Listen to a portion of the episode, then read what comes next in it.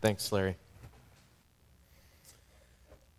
Well, after I graduated from university, I moved everything back into my parents' home and I started looking for a job. And I'm pretty sure this is exactly what my parents were dreaming of when they sent me to university. And so they got what they wished for. And I found a job pretty quick. I found it just after I read the sports section in the newspaper because the classifieds were right after that section. And I found my first job was selling cars at a Volkswagen dealership. Now, I didn't have any experience in the auto industry. I didn't have many qualifications as a salesman, but I drove a Volkswagen, so I figured that couldn't help me. My Volkswagen was a 1972 Beetle, but I thought this might show that I was loyal to the Volkswagen brand. And sure enough, I found a way to get myself hired and I started my first job. But my sales manager, while he seemed to like me, he, uh, he wouldn't let me talk to any customers for my first week on the job. He just had me sit in a chair with a desk, and my job for the first four or five days of employment was to sit there and to read about all the different makes and models and cars that I was supposed to then sell to people. So I just sat there like I had some sort of disease. And then the weekend came. And of course, in the auto industry, the weekends, that's the big time when you're doing your work as a salesperson. So the weekend came and they decided, all right, maybe you aren't all that unclean after all. And so they paired me with a seasoned salesman and said, go off and hopefully you don't do anything stupid. And amazingly, this guy and I, we sold like a couple of cars that weekend. And it almost felt too easy. Like I would just say, hey, are you looking for a car? My name's Keith. And I'd smile and we'd start talking. And then the seasoned guy, he would like say, you want to buy this car? Let's talk numbers. And all of a sudden, the sales manager gave us some papers. People signed. And I said, hey, I'm getting a commission. This isn't all that bad of a gig. But, of course, some deals weren't that easy. And I learned as the weeks went on that there was much more difficult things to do as a car salesman. Part of the challenge was the negotiation process. I quickly learned that, that people wanted to get a good deal. They wanted to figure out what they could get, how they could squeeze any last penny out of the dealership that they could. And so they were always asking questions. They were always looking for opportunities. How much can I get on my used vehicle here? Is there any way you can upgrade the sound system? Why in the world does Volkswagen only have two cup holders? That was one thing I could I that was like the biggest question that I got asked. And I'm like, I'm sorry, I can't do anything to get eight cup holders here in the Volkswagen. I can't help you with that. But there was always negotiations. There was always a, the question of what can be changed? What can you do for me? How can we get this deal done? Well, about six months after I began selling cars, I began taking courses in seminary. And for most people, this seems like a pretty big change, and admittedly, I thought that it was. But I had a professor who forced me to think otherwise. This professor of mine thought selling a car was the same thing as preaching a sermon. Now, he didn't say it exactly in these words, but in a sense, he said the objective of a preacher and the objective of a salesperson is essentially the same thing get someone to buy. You're selling a message to them, you're selling a product to them. And this comparison has always troubled me a little bit. I don't completely disagree with it, but I'm not completely buying it either. And as I thought about this message earlier in the week of selling the gospel, a verse came to my mind. It happened to be the Bible Memory Challenge verse of last week. The kingdom of God is not a matter of talk, but of power. Kingdom of God is not a matter of talk, but of power. But even more significant than this verse is what we read from the apostle Paul and what was just read. 1 Corinthians chapter 1. It continues into the middle part of chapter 2. If Paul is really trying to sell a message, if he's really trying to be persuasive to, to the people who are reading his, his letter about uh, following Jesus, about living out this gospel message, that he does a terrible job of it. Like he's a brutal salesman. Because instead of catering to what they want, instead of bending and negotiating and compromising just a little bit, instead of speaking to their language even, he almost seems to go in the opposite direction. He holds his ground. He gets preachy. We can almost feel his emotion jump off the pages of our Bible. And what seems to set him off is one word, a simple word. It's a very nice sounding word. In Greek, it's pronounced Sophia. lovely word, right? Great name for a girl. In English, it's translated as wisdom, which is something that I find myself praying for all the time. It's something that, as we think about the biblical story, it, it's a big theme. And we hear about a number of characters who have wisdom or act foolishly in the opposite way, or, or people that are, are equipped with wisdom. We think of King Solomon, uh, who was told by God that he can ask for basically anything, and, and he asks for wisdom. And God is greatly pleased. He didn't ask for riches or power or territory, he wanted wisdom. And so he is given wisdom. Isn't wisdom a spiritual gift that we'll read about later on in 1 Corinthians? Isn't it given for the purpose of, of building up and equipping the church? Isn't Jesus described in Luke's gospel as a young boy who then grows and matures in wisdom and in stature as he reaches adulthood? Isn't wisdom a good thing? What's Paul's beef with wisdom? Well, from what we can tell, Paul understands wisdom from two different angles there's human wisdom, and there's wisdom that comes from God. And even within this text, sometimes the lines between the two can be a little bit blurred. And it's certainly blurred in our lives when we think about acting with wisdom, acting with our own intellect and our own intuition and what makes logical, rational sense to us, and acting as God would lead us, which many times are one and the same, but sometimes it just doesn't make sense. Let's read what Paul writes, beginning in verse 18. For the message of the cross is foolishness to those who are perishing, but to us who are being saved, it is the power of God. So Paul suggests that the cross is foolishness to people who are perishing, which is his way of describing those who don't believe. They're in a constant state of dying because they're choosing not to embrace life.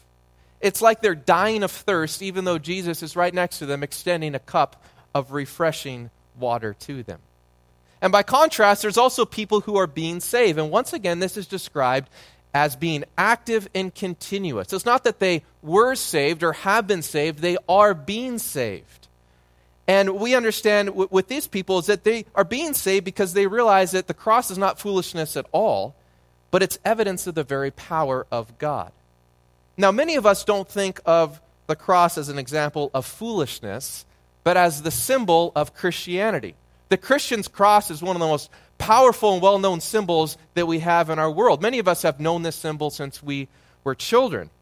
I mean, it's right up there with, with uh, the Nike swoosh, with the Olympic rings, with the golden arches. It's highly recognizable, the Christian cross. But in the first century, it was also a highly recognizable symbol, but for very different reasons. When we think about the cross based from their perspective, it was the symbol of a death sentence. It was humiliation. It was torture. It was the power of the Roman state. It was finality. It was hopelessness. So, the idea or the concept of the cross being connected to new life and great joy and God's plan being fulfilled was completely absurd. That's not the symbol of the cross at all, it's the complete opposite.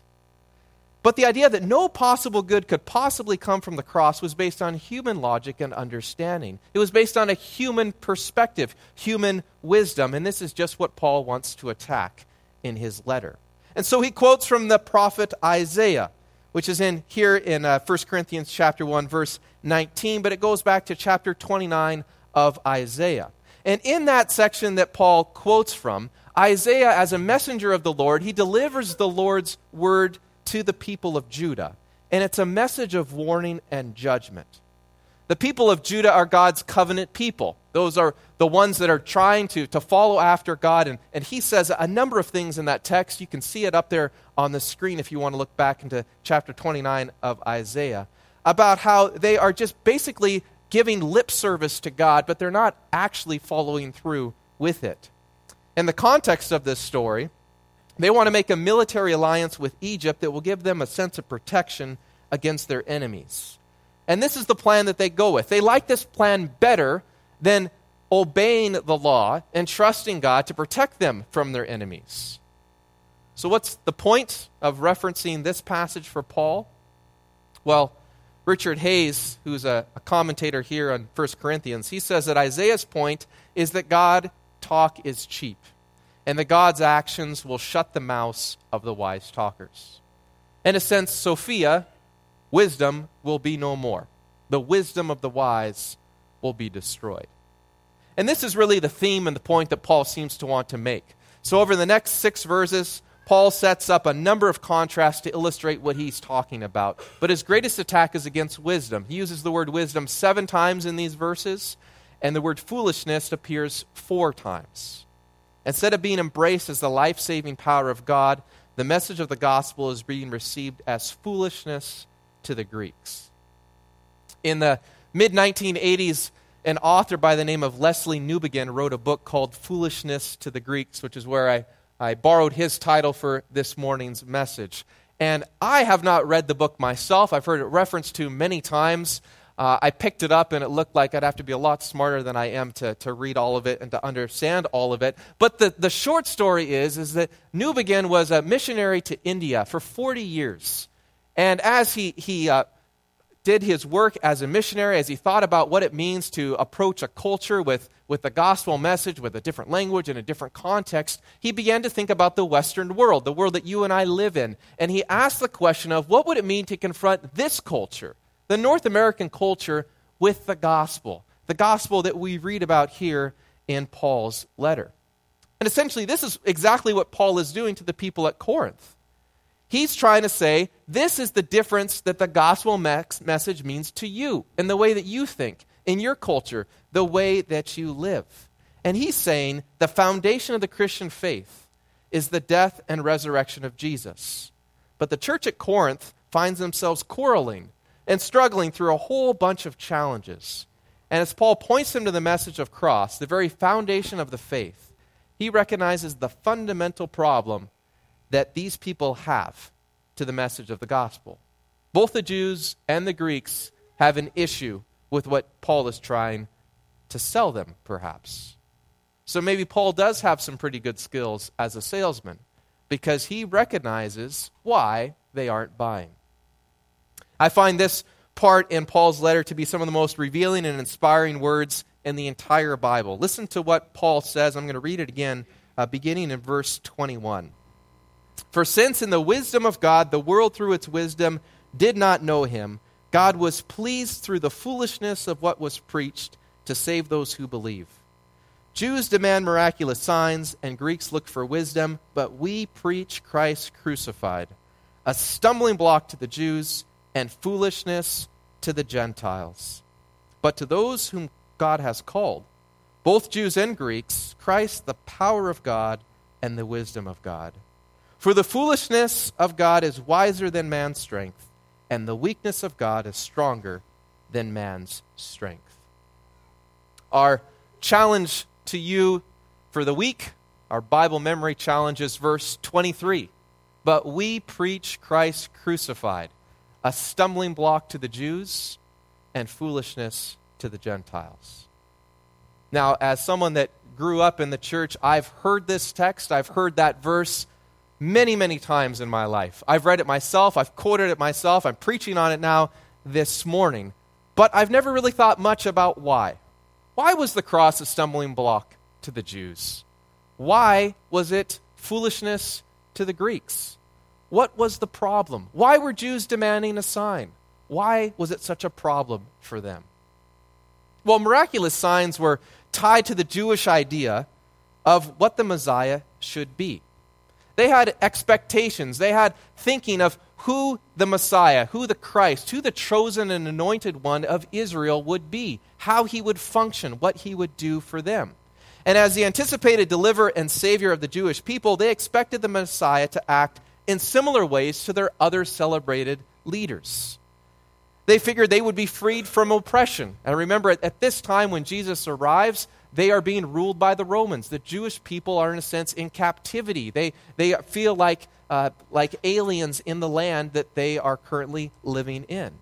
Uh, they figured that they would govern themselves once again. So the Messiah would somehow lead uh, some sort of, of freedom parade, uh, maybe overthrowing the state, somehow providing them what they once experienced as God's people being freed out of Egypt, as Moses freed them.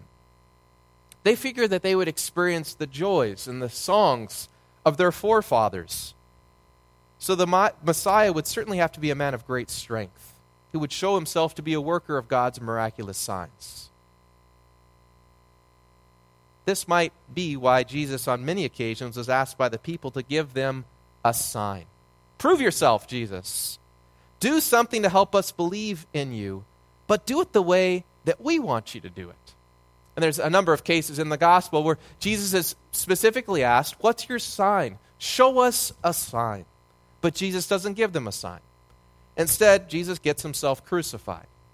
Now, this is a major obstacle to the Jews. Not only did Jesus miss their expectations as a Messiah, but he ends up being killed on a tree. And this gives them a different sign that came from the law. According to the law, anyone who's hung on the tree is under God's curse. So you have the most celebrated leaders in Israel's history being honored when they died men like Abraham and Jacob, Moses and David. And then you have Jesus, who was scorned and rejected and hung on a tree. We can see how that might be a bit of a stumbling block to them. Now, the Greeks, the Gentiles, they had a different issue. But just like the Jews, their issue was rooted in their heritage and in their expectations. The Greeks looked for wisdom. They loved knowledge. They loved reason. Uh, they, they loved logic. They gave high praise to people who could speak in eloquent ways.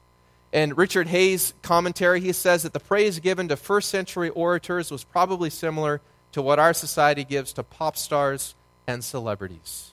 And this might be why Paul is not very popular to some of the people in Corinth.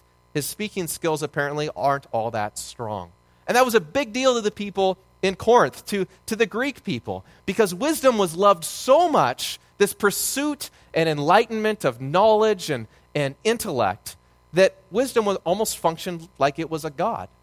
Those who had a greater amount of wisdom and insight, those who had been enlightened, they were thought to be more spiritual, more godly, more equipped and powerful.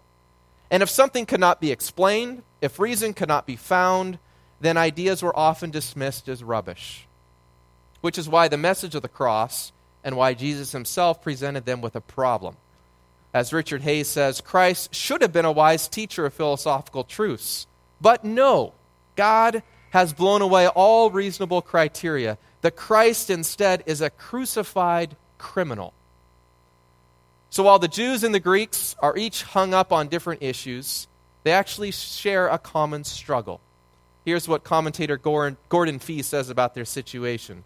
He says, Thus, the Jews and Greeks here illustrate the basic idolatries of humanity. God must function as the all powerful or the all wise, but always in terms of our best interests. Power in our behalf, wisdom like ours. For both the ultimate idolatry is that of insisting that God conform to our own prior views as to how the God who makes sense ought to do things. From what I can tell, it appears that the Jews wanted to see the Messiah based on their own terms.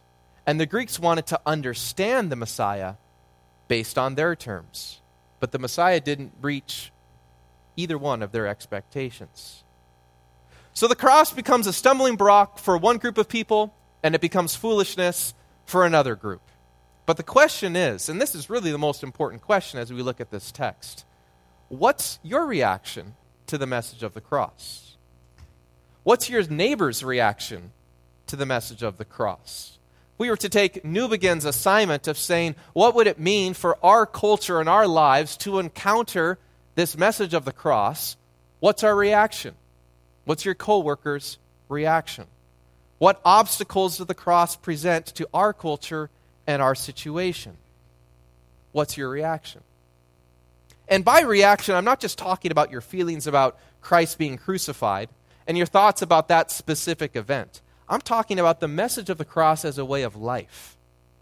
Remember, Paul says that the message of the cross is the power of God for those who are being saved. What's your reaction to the message of the cross as a lifestyle? The idea that God uses the foolish things of this world to shame the wise. The idea that God uses the weak things of this world to shame the strong. The idea that no one can boast before the Lord because his foolishness is wiser than our wisdom and his weakness is stronger than our strength. what's your response to the idea that instead of Jesus making everything in your life a little bit better, which is kind of what it sounds like everything is intended to make our lives a little bit better based on what we hear around us? What's your response to hearing that Jesus actually wants to weaken you so that you have to depend on his strength? How does that sound? To me, that sounds like a pretty major roadblock. But it also sounds like the very message of the cross. I find the cross quite uncomfortable. I find that image quite difficult to grasp. It's hard to think about. It's graphic, it's violent, it's hard to accept. But what's even more uncomfortable than just that event, just that image and that picture and that thing that, that we often comes up in our mind when we think about that, is thinking about the type of life I would need to live if I was really going to follow the man who ended up on a cross. I'm tempted to turn the cross into something that's comfortable instead of accepting it for what it really is.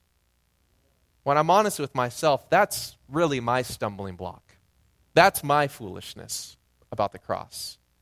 What's yours? Jews wanted signs, Greeks wanted wisdom, but what do you want? What are you really hoping God will do for you? What are those expectations that you have? When you experience disappointment with God, what is it that you really want? So, Paul writes a letter to the Corinthians, but part of me sees Paul at a nice office in a car dealership. And he's at a desk, and the office windows has a whole bunch of glass because I think this somehow communicates full disclosure and honesty. And he's not surrounded by one person or a couple or a family, but he's, he's surrounded by a whole group of Corinthians, Jews and Greeks, and everyone's looking on the table where the, the offer sheet is and the pen. And they're waiting for Paul to do his thing. They're waiting for him to negotiate. They're waiting for a compelling reason, and it's Paul's time. This is what he gets paid for. It's time for him to turn up the charm. It's time to, for him to use eloquent language. And he knows that some of them want signs and some of them want wisdom. But Paul, in this moment, is unwilling to yield because this would compromise the very integrity of the gospel. It's as if Paul says, I know you want visible proof of a powerful God, but let's, let's forget about miraculous signs for a moment. I know some of you want rational proof of an intelligent God, but let's forget about philosophical answers for just a moment. We preach Christ crucified. It might not make sense to you right now, but it is the truth of the gospel. And it is the power of God for those who are being saved. Now, signs can be a gift, and God provides them to us at various times in our life. Sometimes for very good reason, it seems. Sometimes they completely surprise us. Wisdom can be a gift. And God provides us with understanding many times. And often we are left to wonder. But signs and wisdom are not the substance of our faith. And when we put too much faith in them, we become lost. The cross is the foundation of our faith we preach Christ crucified, no matter how unpopular or how difficult this message may be. I'll refer to Gordon Fee once again. He says Paul's concern here is not so much on the people being able to perceive the cross as wisdom, but on the actual effective work of the cross in the world. And what is that work? What is that effective work of the cross? Well, it's the power of salvation. And when we encounter it, we will experience Christ as the wisdom of God and the power of God. We preach Christ crucified. And his kingdom is not a matter of signs or of wisdom or of boasting, but of power. Rich, surprising, countercultural power. It's the power of the cross for all who believe. Let's pause and pray.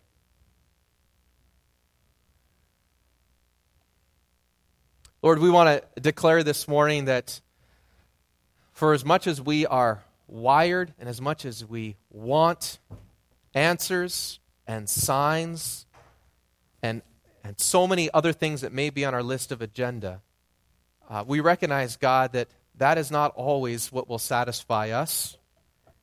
And so we want to express our trust in you. That it's the power of your gospel that is what truly will change our lives. And so, God, at the same time, we, we want to acknowledge that there's many of us that may be struggling with a question or a want or a need or a request. And so, God, in our urgency and our pleading of you to respond to us, I, I pray that you would be merciful and that you would meet us with the power of your cross. It might disappoint us in one way, but I believe firmly, Lord, that the power of your cross is what will transform us and will, what will give us the very mind of Christ, which Paul writes about in the next chapter. Lord, I pray that it will be your understanding, your presence, and your grace that fills us this morning. That we would marvel at the foolishness and yet the great wisdom of this story that you orchestrated to bring the very the, the, humble nature of Christ, that he became our deliverer. And I pray that that would inspire and enable us to do likewise, to take on the very role of a servant in our world, recognizing that through our brokenness, through our weakness, through our foolishness, then we are strong in you. And Lord, now as we declare the message of your Christ through singing, uh, I pray, Lord, that it would be a time of absolute praise and adoration of you because you are the victor, Lord. You are the sustainer and the redeemer of our faith. And we give you praise and thanks for that today. Amen.